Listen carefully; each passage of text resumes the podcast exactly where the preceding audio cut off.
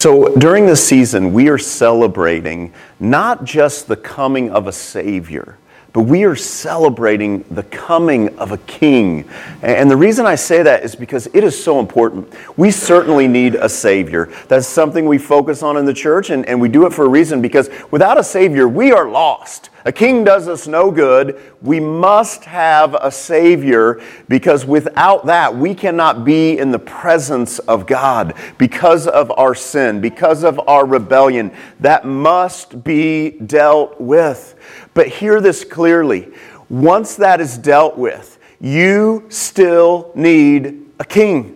You need a king in your life. This world needs a king, and Jesus is the king. And so, what we are celebrating is, is the coming of a king. You know, and in this nation, uh, we've gotten away from a king. And the reason we've gotten away from a king is because we can't trust people, right? right? We can't trust ourselves. Nobody can be trusted with absolute power. But I want you to look at our system. And we have a great system, okay? We have a great system in our nation of checks and balances to try and keep evil from reigning. Because when you give absolute power to someone, as the saying goes, it absolutely corrupts. So we have all these checks and balances. Now, I want to ask you is that working? No. It's not working. Like, you can give me all the checks and balances you want. Left to myself, I am a mess. I am in a bad way. I need a king. This world needs a king. And so that's part of what we are celebrating, not just the coming of a Savior, but a coming of the King. And, and because, you know, in my life, even if you save me and you, you, you, you remove my sins, you know what I'm going to do? I'm going to go back to the sin because I need a king to lead me away from the sin so that I can continue to live in freedom. And even if I'm set free from sin, we still live in a world that, that is full of, of absolute corruption. It is everywhere. For those of you who've, who've lived a number of years, it is absolutely astonishing the depths that it goes. And I, I, I'm, I don't say that to discourage you, but I say it so that you will see things in a real light, so that you can see the absolute celebration that the coming of Jesus is as the coming King, because he is absolutely uncorrupt. He is absolutely uncorrupt, and he is coming back. And part of the reason that this is so good to celebrate his initial coming is because his initial coming was spoken of hundreds and hundreds of years before it ever happened. And it happened. The coming of the king happened. And so, what that does is it gives us hope because we live in a place uh, that, that's a mess. As John was talking about, all the money didn't help us. You know, and we're going to be looking at a scripture in Isaiah this morning. And what's so interesting about that is that uh, the people of Israel were like us in that they were unbelievably blessed. And they were blessed with a system that was to be led by God. Uh, and they had everything that they could want, but they lost it all because they didn't look to the Lord. And when they stopped looking to the Lord, everything fell apart. But here's the beauty of it. In the midst of that, as the prophet Isaiah was speaking to them and saying, Judgment's coming, judgment's coming, he was also saying, But there's also coming a king. So, for those of you who are following the Lord, know that this world and the things around you are falling apart, but there is a king that's coming and a king that is going to restore order and he's going to restore the earth and he's going to burn away everything that is not of him. And that's why this is an absolute celebration. We have so much to look forward to. Like Israel, we are a nation that is currently under a level of judgment. We are because of the degree that we have turned away from the Lord and we're suffering for it. But here is the good news for those of you who've turned your hearts over to the Lord, you have nothing to fear You have nothing to fear because the king is already guiding things. Now he's letting things go on and there are things happening all around us, but he is guiding things. And as we look to the prophecies this morning, what it shows is that he is guiding things because he's speaking hundreds of years before things happen and then they happen just as he says. So today, as we look at the fact that, that the word says he's coming back and it tells exactly how it's going to happen, you need to know this. That's, gonna, that's how it's going to happen. Now, we don't know the timeline. how's it going to play out right here where we're at? I, I don't know exactly, but, but as I focus on Jesus and as I focus on what the word says, I guess I don't live in fear. I don't live in fear. When I start to focus on the here and now and I start to focus on me and I take my eye off Jesus, I get freaked out. I'm like, we're in a mess. I mean, everything around me is a mess. And, but when I look at Jesus, I see, oh, man, that, what we're going through here, this, this is nothing. Read your word. What he has taken his people through is unbelievable. And where he is taking us is unbelievable. We have so much hope. And that's why we celebrate. That's why we celebrate. Again, as I talked about last night or last time we were together, I mean, you know, the, the get togethers are nice and the lights and the songs and all that. But Jesus, Jesus is what we celebrate. And when you focus on Jesus, the other things become a blessing. But when you don't focus on Jesus and you have all the comforts that John was talking about, they're not comforts anymore. They, they, they don't fill your soul. And I, and I found that out because, uh, you know, I, I, when it comes to material things, I mean, I, I was thinking about this. Like, I think I've received just about everything I ever dreamed of. I mean, I, I, dreamed about the farm and, you know, horses and a, having a tractor and, you know, I, I mean, I, like, I've got it all. And I want you to know that doesn't fulfill me. It doesn't fulfill me. Jesus. Jesus is the one that fulfills me. The scripture we're going to be at this morning is Isaiah chapter 9. Um, but I, I actually want to just touch on a little bit of Isaiah chapter 8 before we get into what we're going to be focusing on, just to kind of give you a background. So I mentioned this a little bit already. This is the prophet Isaiah, and Isaiah spoke through many, uh, through a time that had many different kings. At the time he's speaking, um, Israel is split into two kingdoms. You have the northern kingdom, you have the southern kingdom. And in chapter 8, he's speaking about the destruction that's coming to the northern kingdom. It, it's getting ready to be destroyed. And the whole reason is is because they're not they're not looking to God. They're looking to all these, you know, idols and they're looking to other countries to save them and they they simply are not trusting in God. Um, and in, in, the middle of that, there's just everything is chaos, corruptions all around them. Um, but I want you to hear some of Isaiah's words that God is speaking through him to the people that are truly following God. Because these, these come to us. So in chapter 8, verse 11, this isn't our main text, but I just, again, to give you some background, it says, The Lord has given me a strong warning.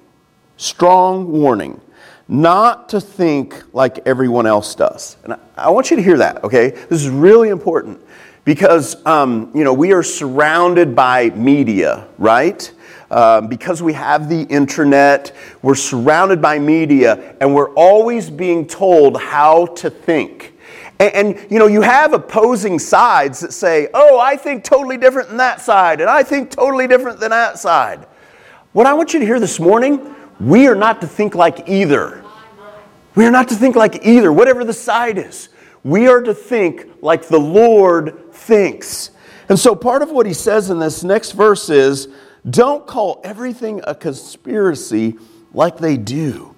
And don't live in dread of what frightens them. You know, these are words we hear a lot of today about conspiracy and so on. And it's because, I mean, it means people are conspiring, and they are, okay? The enemy's conspiring and all that. But notice it says, don't live in dread of this. Don't sit around and focus on these things and live in dread of this. Well, why wouldn't we? It says, verse 13, make the Lord of heaven's armies holy in your life.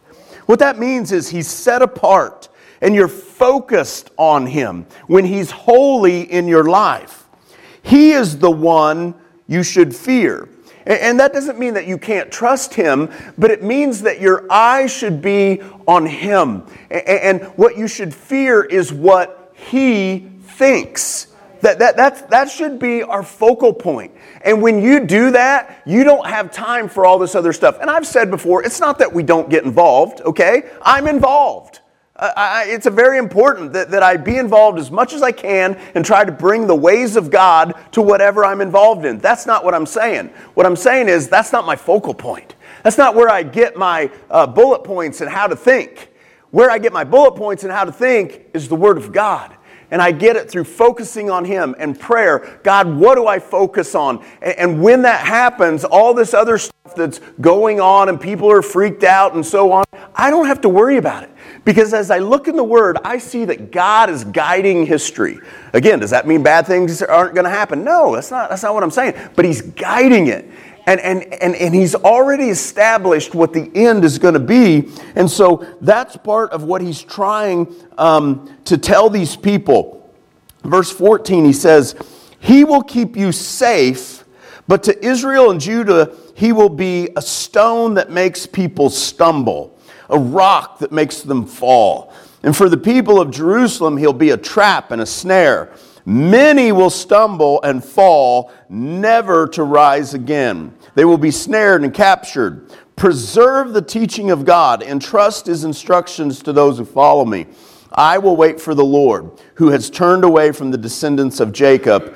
I will put my hope in him. What he's saying is he had turned away from the people as a whole because the people as a whole were not following him but he was speaking to the individuals who would follow him, saying, Trust in him, he's going to provide for you. So even if you live in a nation that's under judgment, guess what? If God is your Savior, he is able to provide for you. Uh, at of our uh, Thanksgivings ga- gatherings, I didn't have uh, the opportunity to talk to the person, but Nikki did. We were talking to a person who lives in China. You know, and, and when you hear that, you know, we, we heard all the stories about how bad things are and so on. But one of the things I was reminded in just hearing some of the things that he shared is that God's providing for those who follow him in China. Like wherever you are, he provides. Does that mean you don't go through difficulties? No, it's not what I'm saying. But I'm saying it just, it just God was just reminding me of that. I don't have to fear what, what judgments he brings because he is going to provide for me.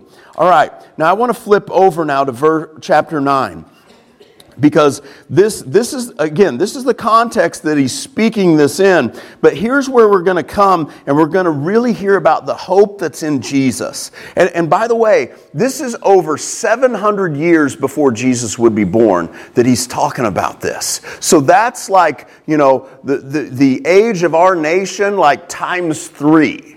So this is this is a long time out that this is being spoken about. And uh, when Jesus came and lived his life, he fulfilled over 300 prophecies that are in the Word. Over 300. That is mathematically impossible to, to, to be a coincidence, okay? I mean, it's so clear that this is truth. And so, in the midst of all this chaos, just like we find ourselves in right now, I want you to hear what the prophet says to those who are following God. Because these words are for you right now. This is where our hope is. Chapter 9, verse 1 Nevertheless, the time of darkness and despair will not go on forever. The time of darkness and despair that you are in right now will not go on forever. So don't let the enemy convince you of that. Don't let him take your hope away. Don't let him convince you that it's going to end in darkness. It will not. The land of Zebulun and Naphtali will be humbled. Okay? And just like that, there's going to be some humbling that happens around us and in us. But there will be a time in the future when Galilee of the Gentiles which lies along the road that runs between the Jordan and the sea, will be filled with glory. We're talking about Jesus here. Verse 2 The people who walk in darkness will see a great light. For those who live in a land of deep darkness, a light will shine. You will enlarge the nation of Israel, and its people will rejoice. They will rejoice before you as people rejoice at the harvest and like warriors dividing the plunder. For you will break the yoke of their slavery and lift the heavy burden from their shoulders. You will break the oppressor's rod, just as you did when you destroyed the army of Midian. The boots of the warrior and the uniforms, bloodstained by war, will all be burned.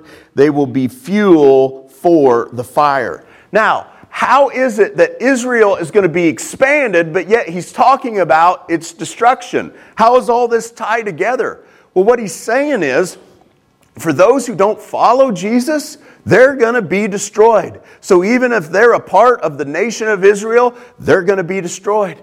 And like today, even if you're sitting in this church today, if you're not really following Jesus, guess what? You're going to be destroyed. I don't say that to I say that to spur you towards Jesus.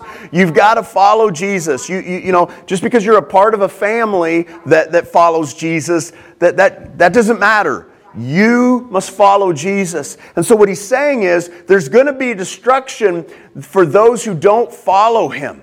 But then ultimately, ultimately, the king, the king who is Jesus, he's going to come from this nation. And scripture declares that's where he's coming back to. That's going to be the center of the world. It's not here, okay? It's there. He, he is um, an Israelite. That's who Jesus is. And so, what he's saying is yes, there's going to be this destruction, and there's going to be this judgment, and there's going to be this refining, and so on. But ultimately, what's going to happen, because he's speaking to the heart of the people that have been following God, this was a nation that was established by God, and it is going to continue. And for those of us who follow Jesus, guess what? We've been grafted into it. We've been grafted into the people of God. And Jesus is our king. You know, we have this idea, uh, again, it's, uh, the American system is a great system for, for, for what we have. But, but again, does it work? No, no. What we need is a king and a king who is not corrupt. And there is one who meets that standard, and it's Jesus. And that's why we choose him. That's why, that's why we look forward to the day that, that he is king and all of this around us um, is transferred over to him. Verse 6 says, For a child is born to us, a son is given to us. And get this the government will rest on his shoulders. Notice it doesn't say, and he will go and die for us. We know that's true, but that's not his focus right here. His focus is the government is going to rest on his shoulders. Why is he saying that? Because the experiment of the nation of Israel failed as it was without God. Because they put humans who were not God in control and they destroyed it. And so it is the same here. It doesn't matter what our system is, it will fall apart because we are broken. Our only hope is in Jesus. And so that's why it says the government will rest upon his shoulders. The day is going to come when all this corruption that is around us and, and the suffering that comes. Now, there's plenty of suffering within ourselves because we choose bad. But, but look at it all around us. I, I mean, th- there is so much injustice all around us. And of course, the, the people that it's coming through are touting how just they are uh, all over the place. But, but for those of us who've lived a while, we know it's not true. But it's going to change. And that's why we're celebrating. The government is going to rest on His shoulders. But the only way that we get to receive that is if we bow down to the King. And that means bowing down right now He's the king. You are not. You know, one of the things that we're taught in our culture is, you know, question authority. Um, and just to immediately have that response to everything. Now, should we question things? Yes, a- absolutely. That's, that, that's how we find truth. I'm not saying that. But, but our attitude is I don't have to answer to anyone.